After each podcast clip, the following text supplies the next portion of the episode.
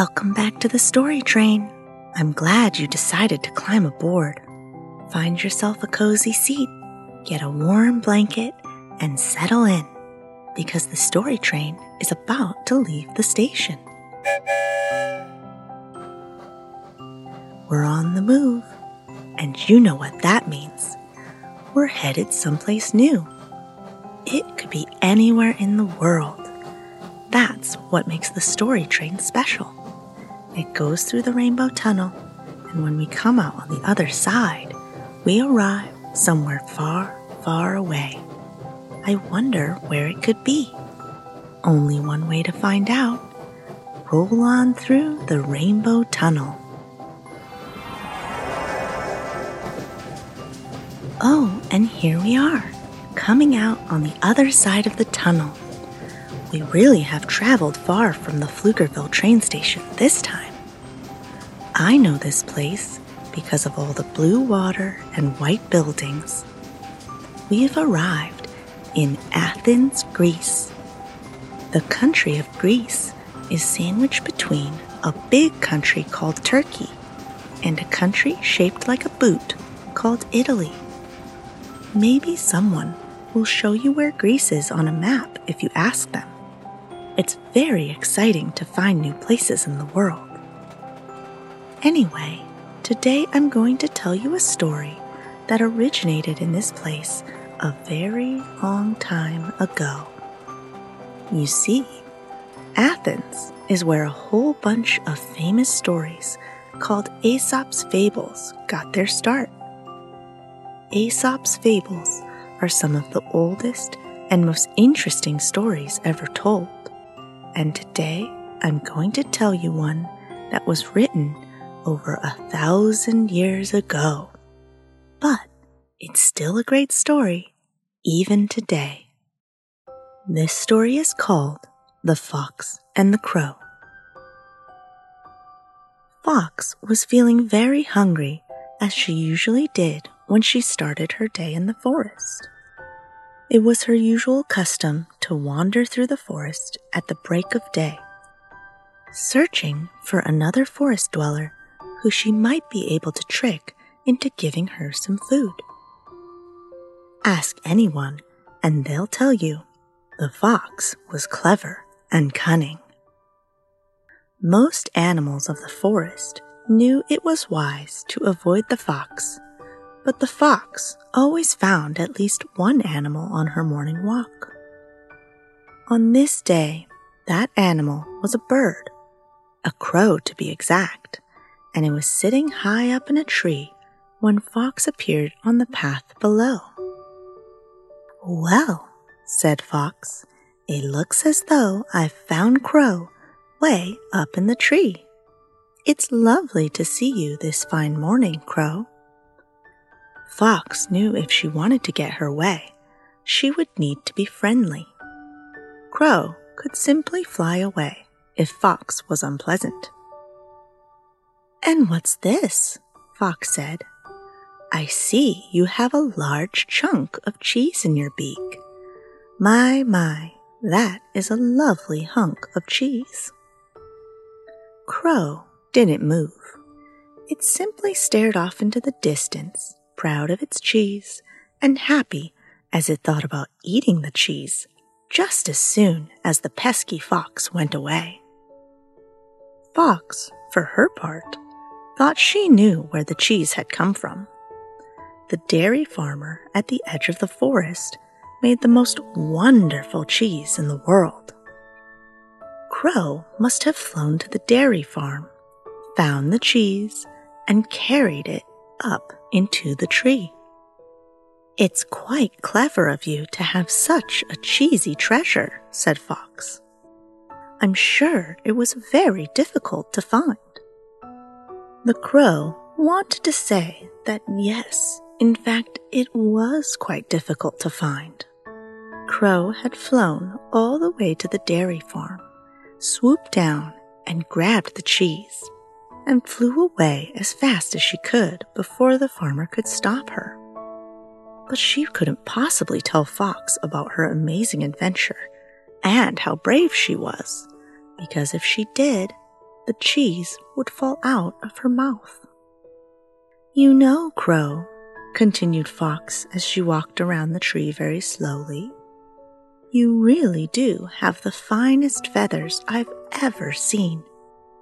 Shiny black feathers are simply marvelous. How do you keep them so perfectly beautiful? Crow was awfully proud of her feathers. Fox was right. They were simply marvelous. She stood up even taller and shook her tail, but she did not say anything to Fox, for if she did, the cheese would fall from her mouth. And your sharp claws, said Fox. They must be strong for grabbing things with, and sharp as swords.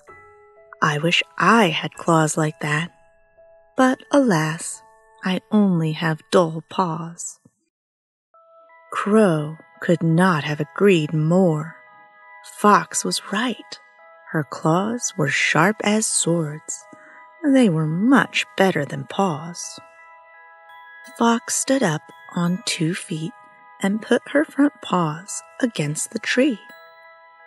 But maybe the most amazing thing about you, Crow, are your wings, said Fox. Such majestic wings. You can fly all across the forest while I have to walk and walk to get anywhere. Truly amazing. Crow completely agreed. Fox was right. Her wings were amazing. They could carry her high into the sky and all around the forest. Crow was so flattered she nearly told Fox she was right about her wings, but she was afraid she would drop the cheese. So Crow spread her wings and fluttered them, just to show the world and the fox how truly magnificent they were. Unfortunately for Crow, she had pretty much fallen into Fox's clever trap by this point. All there was left for Fox to do was put the icing on the cake. Actually, the most amazing thing about you, Crow, isn't your wings, said Fox. Crow's eyes narrowed. What an insult! Of course, her wings were the greatest thing about her. She was a bird. No, the most amazing thing about you, Crow, is your incredible singing voice, said Fox. Now, as everyone knows, a crow may have many amazing qualities, but singing isn't one of them. The caw, caw, caw of a crow is more likely to cause you to plug your ears than think how beautiful the sound is. But poor Crow had fallen so far under Fox's clever spell, she actually believed it was true. Crow had the most amazing feathers. Crow had the strongest and sharpest claws. Crow had the most fabulous wings. So, of course, it was also true that Crow could sing like none other. If only I could hear that sweet morning song of the crow, it would make me so very happy, said Fox. In fact, it would make every creature in the forest happy. Well, this sounded quite amazing to Crow. Everyone was waiting for her to sing, and in her swelling pride, she finally could take no more, and sing she did. Caw, caw, caw. Loud and full of energy, she sang. Caw, caw, caw. And oh, how it echoed across the forest, loud and brash, and, to be honest, not very beautifully. Unfortunately for Crow, it wasn't until the cheese had fallen out of her mouth that she realized how foolish she had been. the big hunk of cheese fell down and down and down and landed right in Fox's mouth. Fox was no fool. She swallowed the cheese right away, and then she was on her way. A delicious voice you have, Crow, said Fox, laughing as she walked down the path away from the tree. Crow had learned an expensive lesson. Because when someone flatters you too much, they might be trying to trick you. And with that, we must leave the forest and the fox and the crow and make our way back to the train station. It's back home for us, but we'll visit Athens again very soon and hear another old and famous fable. Bundle up in your seat. The story train is on the move. If you're looking for other shows to listen to, try one of my favorites. You can find all of them by searching for Go Kid Go wherever you get your podcasts. Birdie signing off for today. Ta ta for now.